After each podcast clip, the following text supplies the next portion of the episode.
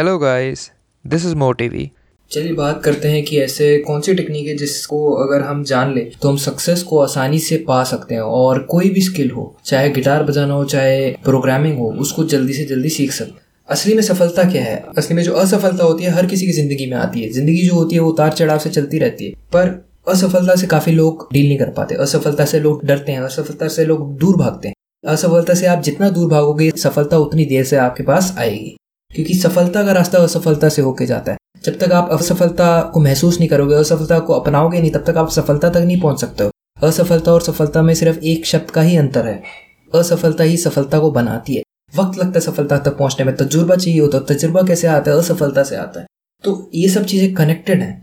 एक सफल इंसान को सफलता कैसे मिलती है? उसके अंदर वो हिम्मत होती है कि असफलता आने के बाद भी वो उस काम के प्रति मेहनत करता रहता है, उस काम की ओर चलता रहता है। अगर आज मैं जो चीज़ कर रहा हूँ वो चल नहीं रही है, पर मैं उसमें मेहनत जारी रखूँ, मैं उसमें नई चीज़ें लाके उसमें जोड़ता रहूँ इम्प्लीमेंट करता रहूँ और कुछ ना कुछ नई चीज़ें ढूंढता रहूँ कभी ना कभी सफलता मेरे सामने आ जाएगी क्योंकि मैं हार नहीं मारा, मैं उस तरफ़ चलता जा रहा हूँ। ठीक है, मैं चल तो रहा हूँ, मेरे को चलने से कौन रोक सकता है? मेरे को उस मंजिल की ओर बढ़ने से तो कोई नहीं रोक सकता ना, बस कोई मेरा कुछ हानि कर भी सकता है तो बस मेरे को उस तक पहुँचने में थोड़ी देर कर सकता है। मेरी चाल को थोड़ी धीरे कर सकता है। मेरे रास्ते में अड़चने डाल सकते हैं, पर वो अड़चने भी तो एक तरीके से मेरे चरित्र का परिवर्तन कर रहे हैं। और मेरे अगर चरित्र का परिवर्तन होगा जल्दी से जल्दी, उतनी जल्दी मेरी सफलता हासिल होगी, क्योंकि सफलता कुछ नहीं है, पर चरित्र का प्रतिबिंब है।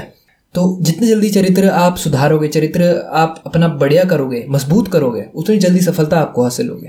मैं आपसे यही कह रहा हूँ, असफलता से दूर मत भागो। सफलता आपको अगर किसी चीज़ में अगर आपको जल्दी से जल्दी चाहिए तो असफलता को, छोटी मात्रा की असफलता को जल्दी से जल्दी अपनाओ, उनको फेस करो, उनसे आगे बढ़ो। अपने आप को ऐसे सिचुएशन में डालो कि आप असफलता महसूस करो जल्दी से जल्दी अपने करियर में या अपनी किसी भी चीज़ में और सफलता आपको और जल्दी मिलेगी। इसको मैं शॉर्ट में बाइसिकल प्रिंसिपल भी कहता हूँ क्योंकि बाइसिकल का एग्ज़ाम्पल इसके साथ बहुत अच्छा मैच करता है।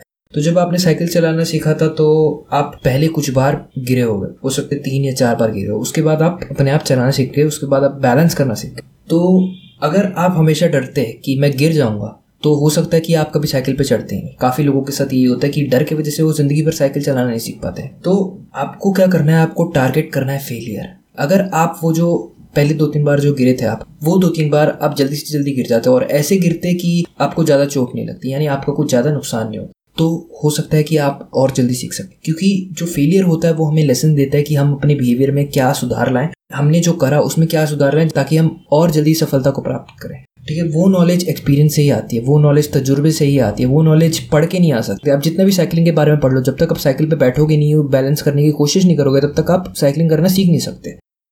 बस असफलता से आगे बढ़ते रहिए और आपकी ज़िंदगी सुखद हो जाएगी, बढ़िया हो जाएगी और सब लोग एक दिन आपके पास आके पूछेंगे कि आपने ये कैसे किया? उस दिन आप ये चीज़ उन्हें समझा सकते हो।